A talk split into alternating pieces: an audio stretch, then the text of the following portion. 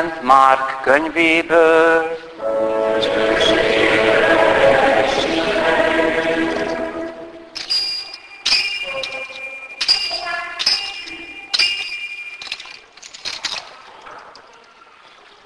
Abban az időben így szólt Jézus tanítványaihoz. Tudjátok, hogy akiket a világ urainak tartanak, azok zsarnokoskodnak a népeken, és vezető embereik érezhetik velük hatalmukat. De köztetek ez ne így legyen. Ha valaki közületek ki akar tűnni, legyen a szolgátok. És ha valaki közületek első akar lenni, legyen mindennek a szolgája hisz az emberfia nem azért jött, hogy szolgáljanak neki, hanem hogy ő szolgáljon, és életét adja váltságul sokakért. Ez az evangélium igény. Le van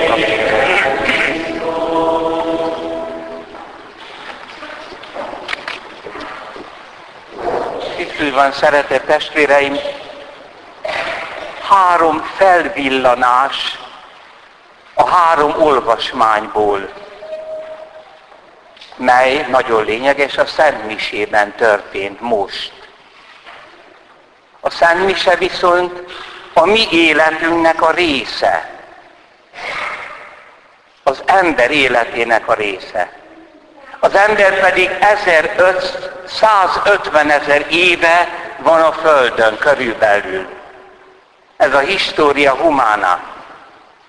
De ez az emberi történelem viszont benne van a história naturálisba, az univerzum történetébe.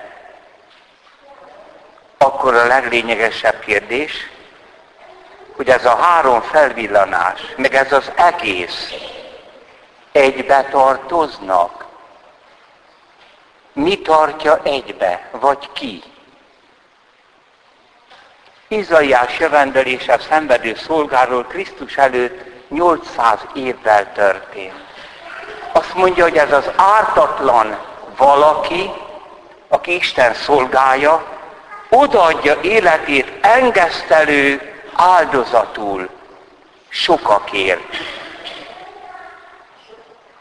Kedves testvérek, hát nem halljátok benne Jézus mit mond?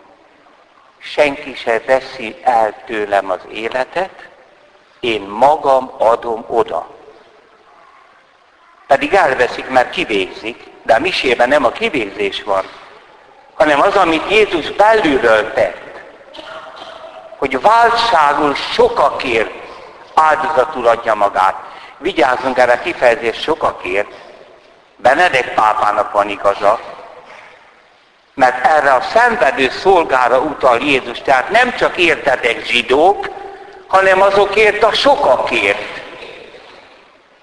Tehát mindenkiért, de mindenki nem mondja ki azt, hogy Jézus a szenvedő szolgának a, a bőrébe öltözik, amikor ki akarják végezni. Mert ő az, aki életét odaadja válságú sokakért. Azt olvassuk még, hogy így teljesül általa, a szenvedés szolga által az Úr akarata. Atyám, ha lehetséges, múljék el tőlem e pohár, de nem az én akaratom, az emberi akaratom, hanem a tied legyen meg. De én és te egy vagyunk. Az isteni akarat legyen meg. Azt is mondja Izaiás, hogy ez a bűntelen Isten szolga, sebei által szerez az emberiségnek gyógyulást. És mit tett Jézus? Akárhányszor megjelenik? Nézzétek a sebeimet! Akiknek megbocsátjátok bűneit, meg lesz bocsátva. Ez a gyógyulás. Azonosítja magát a szenvedő szolgával. Gonoszságainkat ő hordozta. Ez volt az első fölvillanás. A második az evangélium végén Az emberfia nem azért jött, hogy szolgáljanak neki, hanem ő szolgáljon.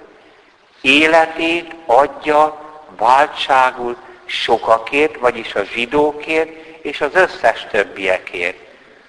Hát ki az a vallás történetben, aki magára veheti minden ember bűnét, és Istennel kiengesztelheti. Ilyen senki nem mert mondani. Jézus sem mondhatott volna ilyet, ha nem lenne az, aki. A harmadik fölvillanás, talán Szent Pál írta a zsidókhoz írt levelet, nem a zsidókhoz, nem a zsidókból megtért keresztényekhez. Tehát nem annyira a pogányságból megtért keresztényekhez, mint a zsidóságból megtért Krisztus hívekhez. Akkor keletkezett ez a levél, amikor már a rómaiak lerombolták a Jeruzsálemi templomot, megölték a főpapot, tehát nincsen főpap, nincs templom, nincs áldozat.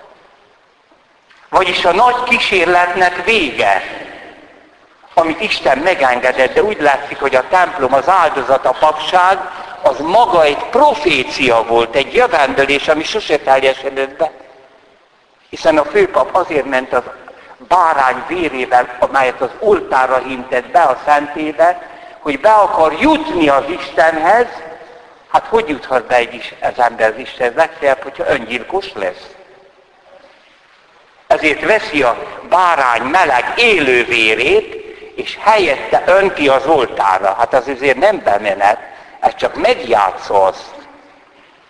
És íme, ez a megjátszott odajárulás az Istenhez, most a megjátszott, nem megjátszott. Isten megengedte. Megjövendelés annak, hogy fel vagytok oldozva. De minden évben újra csinálta ezt. Tehát sose következett be. És a zsidókhoz írt levélnek a szerzője, aki valószínűleg főpap, akkor mi most, keresztények, főpap nélkül, áldozat nélkül, templom nélküli vallás vagyunk, mint egyes szekták mondják? Nem. Mert ki a főpap, aki összeköt Istent és az embert? Ki köti össze az Istenit és az embert? Senki. Istenhez jutni nem lehet. Csak akkor, ha ő jön el, és emberré lesz. Úgy szerette Isten a világot, hogy egyszülött fiát adta oda értünk. Bár ő nem főpapi nemzetségből volt Jézus, ezért ő például sose lökte félre a zsidó főpapot, hogy majd én mutatom be. Jézus nem a főpapi nemzetségből való. Mégis a zsidóságból megtért keresztény azt mondja, nem, hogy nem pap, pap hanem csak ő az egyetlen mert ő a második isteni személy, aki most emberé lett. Tehát benne össze van kötve az ég és a föld. És a Golgotai áldozat minden volt, csak nem egy templomi áldozat, kivégzés profán helyen. Jézust megbecstelenítették, kizárták a zsinagógából. Leszették a ruháit profanizáció. És ez a mély tekintet, ezt az úr föltámadása után olvassák ezt így. Mi az, hogy nem volt áldozat? Hát azt mondta, atyám, bocsáss meg nekik. Íme az Isten bárányok elveszi a világ bűneit. Ő az egyetlen áldozat. Ő a saját vérével ajánlotta fel magát engesztelő áldozatul. Na most, kedves testvérek, ez a három fölvillanás, ez a misében együtt van. De mi a köze ennek az én mindennapi életemhez? Az emberiség életéhez, akik nem is hisznek, mást hisznek. És mi a köze a csillagvilághoz? Valóban Jézus összefoglal mindent? Igen. Ez az összefoglalás. Nagyon vigyázzunk, mert az ember mindig szeretne együtt látni dolgokat. És persze hamis elveken ki kínlódja magából az egységet, az összefoglalást. Gondoljunk csak a primitív, marxista, kommunista történelemre. Nekünk ugye nem Szent István, koppány, koppány. Következő fényes alap ki volt Dózsa. Utána a kurucok, 48, aztán a 19-es vörös terror és a felszabadulás. Testvérek, mi köze ezeknek egymáshoz? Hát egy óvodás szintje. Ha egy óvodásnak oda teszed a különböző képeket, kalapács, kulcs, alma, szilva, gyerekruha, fölnőtt ruha, stb. Na most szedd össze, hogy mik tartoznak össze. A gyerek azt fogja összetenni, ami a természete szerint odavaló, vagy rendeltetése szerint. Igen, erre csak az ember képes. Össze, meglátni, hogy mik függnek össze, csak hogy erre az állat nem képes. Akkor ez azt jelenti, hogyha az ember felnőtté válik, éreznie kell a felelősséget, hogy akkor én, aki látok összefüggéseket, mi vagyok én az ember? A világ mindenség összefoglalása vagyok. Miért? Mert egy kődarab, vagy a világ mindenségből származó, bármelyik égítesről ide csöpp pottyan darab, nem foglalja össze mindenséget, mert a kövek nem élnek. A növényi élet már összefoglalás, mert mindegyik növény atomokból áll, csak fel van emelve egy új világ mindenségbe. Tessék megjegyezni, egy túlvilágba. Mert a, az élettelenből sose lesz élő. És a növényi élet, az állat megeszi a növényeket, az állat az egy magasabb szintű élet. Ő még jobban összefoglal mindent. De az állat nem tudja, hogy van.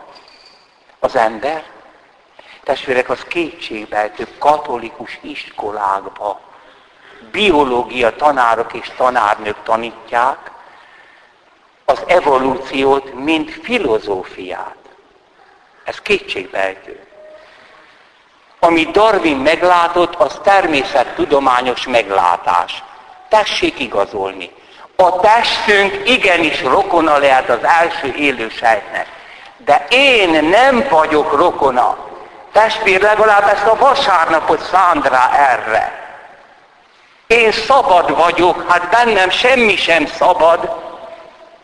A személyem az énem, az nem az anyagból van az nem a növény életből van, nem az állat életből van, de van. És íme bennem megszólalnak a csillagok, a növények, az állatok. De kinek szólok? A személy. Hát én kihez tartozok? Hát mondjuk a másik emberhez. Mert a személy csak személlyel tud igazán személyes kapcsolatali. De a másik is meghal. Honnét való ez az én? Istentől. Mert Isten szent háromság. Közösség. De egyetlen örökké valóság. Ő a teremtő. Ő szólított létre fogantatáson pillantában. Ő teremtette az énemet a személyemet. Egyetlen vallás sem tud erről semmit sem mondani. Márpedig ez mindennapi esemény, hogy én. Ilyen alapokon nyugszik az egész Krisztusi kinyilatkoztatás. Tehát az ember az, akiben össze van foglalva minden. De az ember csak, de az ember viszont meghal. Hogyan tart, ha nem tartozik Istenhez? Akkor, ha tagadom az Istent, ha nem vagyok kapcsolatban a három személyű Istennel, akkor van egy zuhanás, vagy a materializmusba, vagy a panteista vallásba.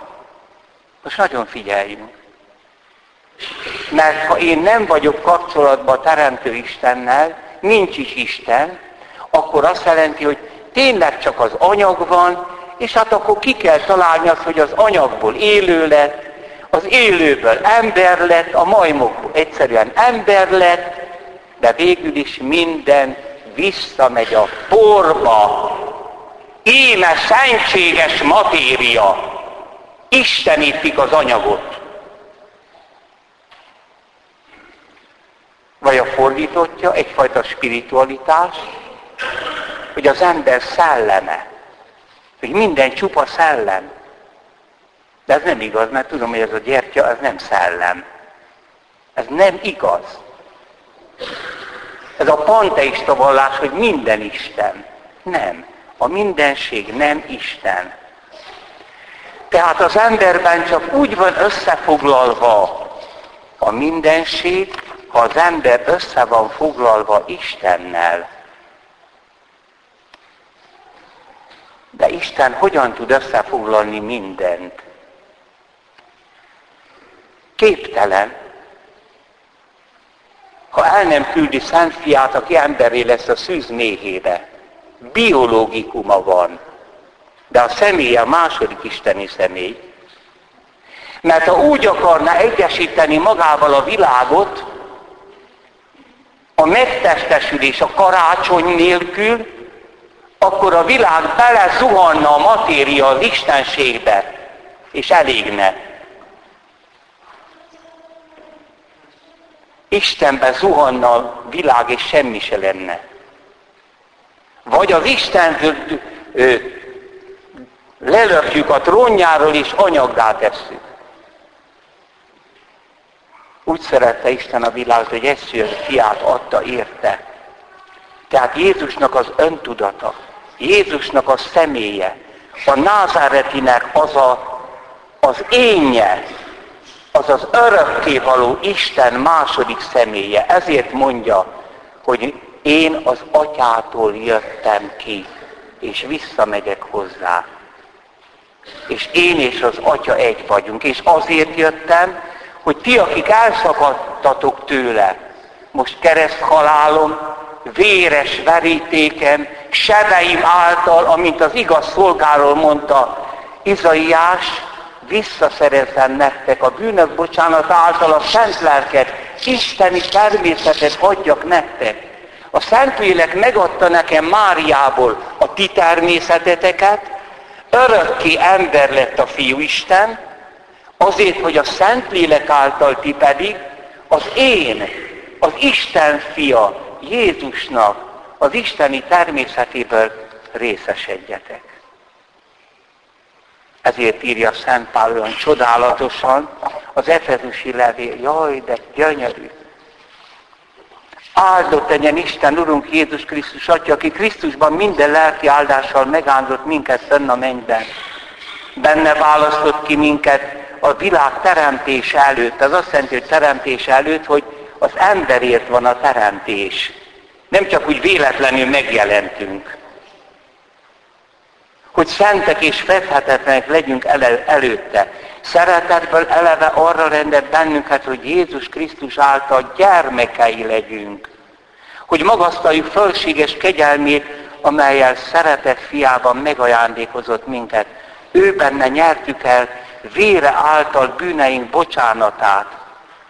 Tudtunk rajta akaratának titkát, azt az ő benne előre meghatározott jóságos tervet, hogy elérkezik az idők teljessége, most figyeljünk, és Krisztusban, mint főben újra egyesít mindent, ami a mennyben és a földön van. Igen, mi is ő benne nyertük el az örökséget annak végzéséből, aki minden szabad elhatározásából tesz. Tehát húsvétkor az a 11 zsidó apostol, az a 72 tanítvány, meg az a több száz és ezer követője a názereti Jézusnak, amikor 40 napon át a föltámadott Jézussal találkoznak, akinek dicsőséges teste van, akkor a zsidó agyakban megjelenik az azonosítás. Ő a szenvedő szolga. Ezért mutatja a sebeit. De ő az emberfia is, akiről Dániel jövetelt, hogy az ő söregtől, az Istentől jön. És ő a messiás és a fölkent király, mert kiderült, hogy a halálon is uralkodik. Hát itt a földön nem lehet örökké uralkodni. Már pedig a prófét ezt mondta Dávidnak, hogy örökké uralkodik. És ami megdöbbentő Izaiásnál, hogy az lesz a neve, hogy Emmanuel. Velünk az Isten, hogy van velünk? Nem a Jeruzsálemi templomban, mert a rómaiak leromboltak. Jézusban. Emberé lett. Ezt látta meg Izrael Czolli, Róma főrabbia, aki végigérte a hitleri üldözést, ott maradt a népénél, de a Tórát olvasva, énekelve, a Jom Kippur, az engesztelés napján látja a zsinagógában hófehéren Jézust. És egy hang azt mondja, utoljára állsz a Tóra előtt. Egyébként mindig olvasta az evangéliumot. És azt mondta, hogy a, názár, a, a szenvedő szolga senkire nem illik. Az nem maga a nép, nem a zsidó nép. Mert a zsidó nép nem ártatlan, mi se vagyunk ártatlanok. Ez egy ártatlan ember. És sebei által mindenki meggyógyul, bűnbocsánatot nyer. És egészen odáig megy, hogy elfogadja Jézusnak az istenségét, azt mondja, nem azért Isten fia, mert, mint messiá, mert messiás, hanem azért messiás, mert Isten fia. Vagyis azt a küldetést, hogy örökké uralkodik, azt csak úgy tudta megtenni, és azt tudta csak megtenni, aki Isten létére kiüresítve önmagát, értünk, odaadta magát a keresztál, és az Atya ezért megdicsőítette, meghallgatta, és föltámasztotta dicsőséges testben. Kedves testvéreim, így született meg ez az együttlátás. Ma minden széthullik.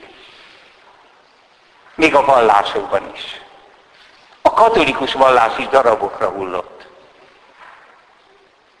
És hulljon is darabokra, ha nem Jézus Krisztus a központ. Ő benne áll fenn a mise, a keresztség, a papszentelés, a diszparancsolat, nem Mózes. Ő benne áll fenn. Minden. És ő benne áll fenn az is, amit nem értek. Hogy most miért kell lesz szenvedned?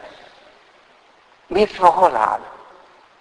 Nem azt mondta, hogy én vagyok a világ magyarázata, hanem a világ világossága. És lehet úgy szenvedni szeretteink halálát. Lehet szörnyűségeket úgy végigélni, hogy érdekes. Nem szídja az Isten, hanem azt mondja, Uram, de jó, hogy most is velem vagy, mert te átmentél a halálon. Te vagy az, aki mindig velem vagy. Vagyis te vagy Jahve, amit rosszul olvasnak a jehovisták Jehovának. Te vagy az, aki szóltál az égő csipkábokorból, és szó szerint nem azt mondja, hogy én vagyok, aki vagyok, én vagyok, aki mindig veled vagyok. Így tehát, amit nem látok, mint összefüggést, amikor az életemben szétszakadnak dolgok, helyezd bele a kereszt és a föltámadás, a karácsonyi fény, világosságába. És látni fogod, nem észszel tudni, hogy a világ világossága mindenre ráragyog. Valami talán ezt jelenti Norvicsi Juliánának a látomása, ez egy skót misztikus nő, hogy látja az egész világ mindenséget, minden bűnt, minden rosszat. És ez rettenetes. És egyszer csak az Jézus vére az egészet lemossa, és a látóknő nevetésre fakad, és azt mondja, hogy minden jól van. Nem lesz. Jól van. de csak Krisztusban. És a teremtő atya, amikor azt mondta, hogy nagyon jó, amit teremtettem, az csak a fiában és a megtestesülésben jó. Ezt a szemléletet kapjuk mi Krisztustól minden vasárnap. Hogyan lehet vasárnap nélkül élni? Hogyan lehet ige hirdetés nélkül élni? Áldozni. Vagyis lenyelni az Úr igéjét. Vele találkozni. És tudni azt, hogy neki a hétköznapoknak. És talán Pirinszki mondata erre érvényes, hogy a mise után aztán hazatérve elfogadom az elfogadhatatlant. Amen. Hiszek az egy Istenben, minden atyában, mennek és földnek, láthatónak és láthatatlannak őjében. Hiszek az egy Úrban, Jézus Krisztusban, Isten egyször fiában,